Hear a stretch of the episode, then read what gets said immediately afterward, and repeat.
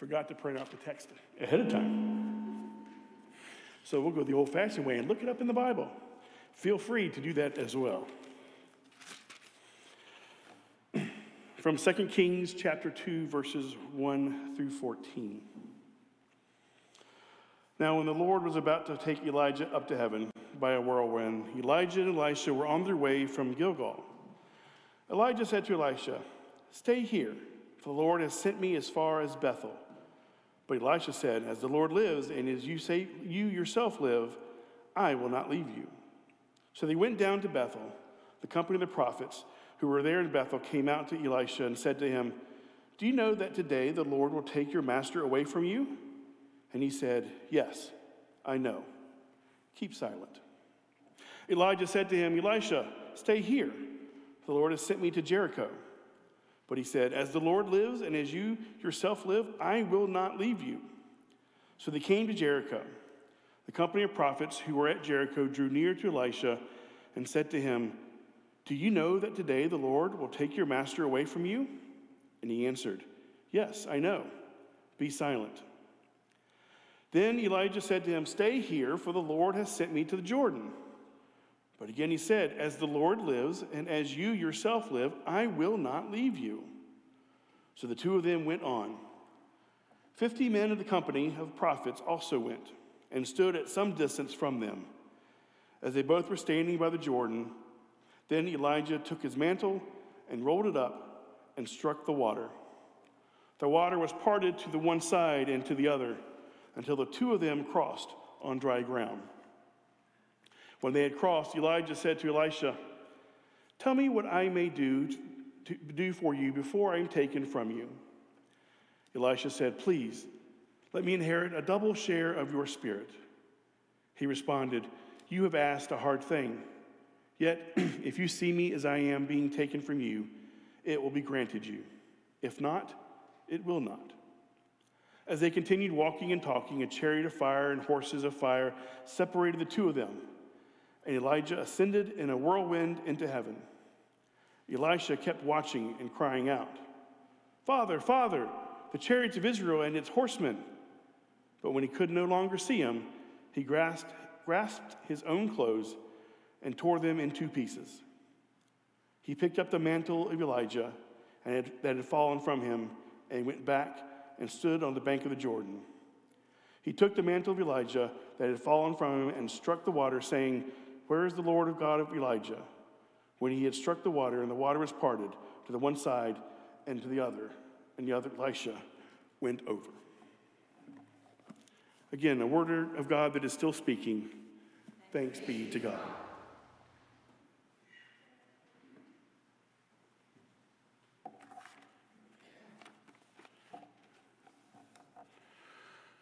Her name is Pat Kirk.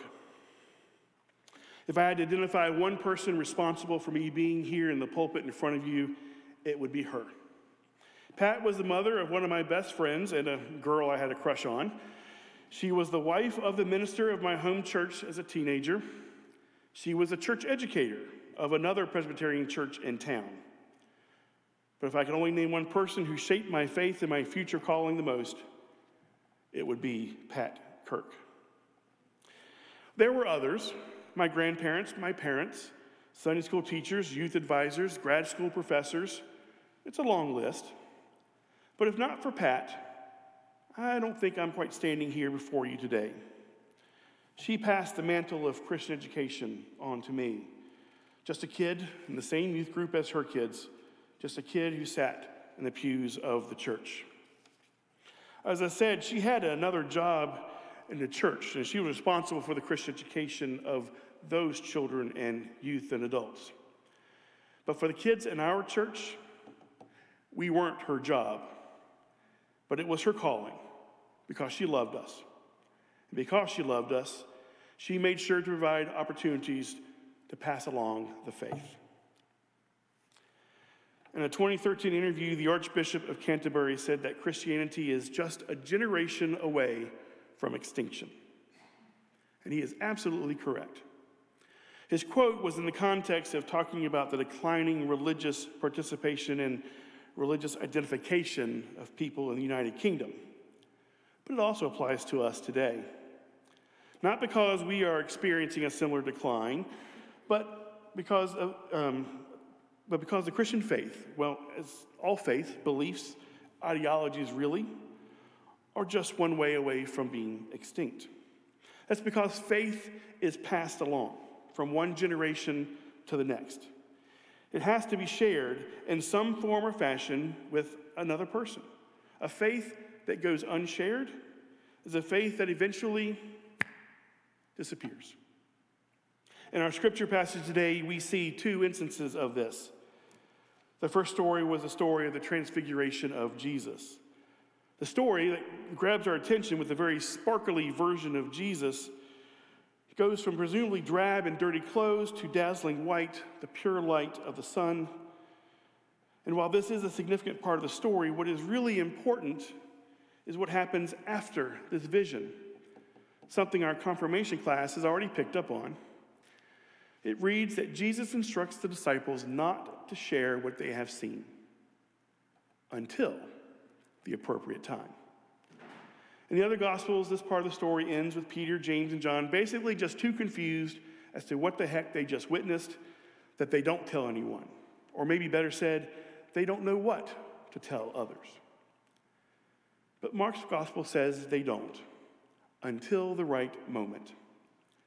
That moment would be after the resurrection when they would fully understand what they had witnessed and were now compelled to share. But what if they hadn't? The last chapter, Mark, actually somewhat addresses this question. You see, there are two endings to the Gospel of Mark, depending on what ancient manuscript you look at. In the oldest manuscripts, the final chapter, the whole book, ends with this. It's what we refer to as verse 8. So they went out and fled from the tomb, for terror and amazement had seized them, and they said nothing to anyone, for they were afraid. They fled and told no one. Now, I kind of like this ending because it's a cliffhanger. What will they do? Will they change their minds and proclaim the good news? Well, not everyone liked this ending, and so someone, somewhere along the way, added an additional ending to it that kind of wraps it all up in a nice, neat bow. They do share the news and even witness the ascension of Jesus. But the shorter ending is more compelling because it leaves it up to us. We become like Peter, James, and John, left to be the ones who pass along the good news. In the Old Testament passage from 2 Kings, we hear the story of Elijah passing along the mantle, which is really Elijah's robe. He passes it on to his successor, Elisha. Like in the Transfiguration with the dazzling clothes, it's the one, the way Elijah dies or doesn't die that steals the show. He doesn't actually die, at least the text doesn't say that he did, but rather taken up into heaven, riding in a fiery chariot, only to be seen again on the mountain at the Transfiguration. But the story, as wild as it begins, is not about Elijah, but the passing of the mantle to Elisha. The mantle, robe, or tunic is a symbol of prophetic authority being passed along. The mantle is passed along because, if not,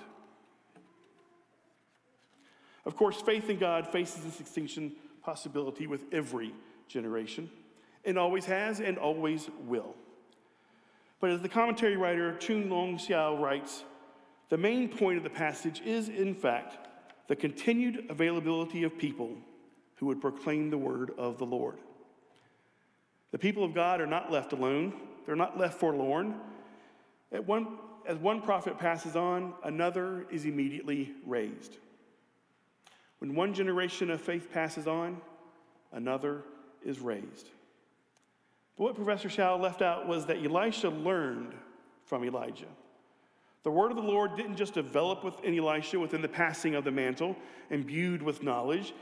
He learned it from Elijah. And when the mantle was passed, it was his turn to proclaim the word of the Lord.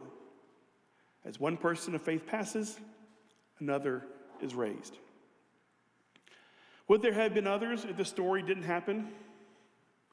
Maybe, probably. Were there others who could have performed this role? Maybe, probably. but none of them could have if they were not taught by someone who came before them. I was taught by Pat Kirk, among others. Who taught you? And I'm actually asking this question Who taught you? Turn to someone in your pew, either sitting next to you, behind you, or in front of you, and share the name of that person who taught you. Just, go ahead, do it. And if you're online, you can think about this, write it down, or put it in the chat.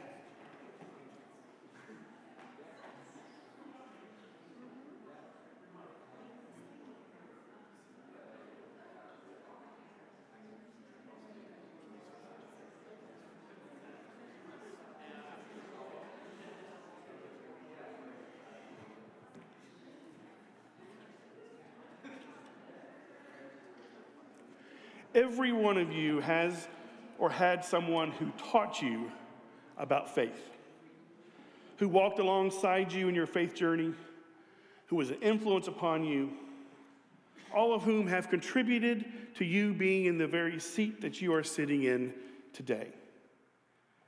God always raises someone, and God does it through us, not for a time, not for a moment, but for our whole lives. And God does this for each new generation. Remember your baptismal promise? Not the one that you may have made as a, as a parent for your child, but the one that you made uh, as a congregation to the child. It goes something like this Do you, as members of the Church of Jesus Christ, promise to guide and nurture by word and deed with love and prayer, encouraging the child to know and follow Christ? And to be a faithful member of this church. You made that promise countless times on behalf of others. Others have made that promise on behalf of you. It is this thread through our faith in which God raises up another to pass it along. It's the responsibility of the church and its members, and not just for a moment or for a time. It's not just for when it's our children involved, it's for all time for all children, and for all people. Our commitment to one another and the faith doesn't stop when we graduate or when we become parents or when we become empty nesters or when we become retired. It is for all times. We all have our role to play. It's a big responsibility laid on us by God and all those who have come before us. Therefore, there is a question that we must always ask of ourselves and of each other. What is it that you are passing along to the next generation through your words and your actions? What is the mantle of faith that we as a faith community are passing along? The mantle we pass along is not the same for everyone. If you think back again to those who have passed the faith along to you, I'm sure you learned something different from each of them. Pat Kirk taught me about what it means to be a part of a community of faith. My grandfather taught me the importance of asking questions and thinking critically. My whole church family, Northminster Presbyterian Church in Roanoke, Virginia, taught me what it means to be church, to be a church family in all times, in the joys and especially in the sorrows. They passed the mantle along whether they realized it or not. As we close this time, I have one more ask of you. I'd like you to, uh, I'd like to invite you to take hold of um, the Connect card and add to the Connect card uh, the name of the person that you shared before us. When you were talking in your group, write that person's name down on the Connect card. And then somewhere else on that Connect card, I invite you to, to write down what is something that you can pass along. What is something you have to offer to others, to the next generation? And then when the offering plate comes around, I invite you to put that card in the plate as an offering of thanks, as an offering of commitment. And you can do the same if you're online worshiping. You can enter that into the chat. The passing along the mantle of faith to others doesn't have to be something extraordinary or profound. I doubt Pat Kirk ever thought of what she was doing in my life as something bold and beyond. It was just what you do as a church family. What we do is what we do. God is the one who makes it more than what we can do ourselves. Trust that even in the little things like saying hi to a new face or asking Annalise and Ari what that toy is that they brought today, it is God through the Spirit that is making a difference and passing along the love and care of God to the next generation and to the next. I thank God for all those in my life, past, present, and future, that have, that are, and that will be passing along the mantle to me. And may I, may we be of like mind and pass the mantle to others, because that is what we do as a family. Amen.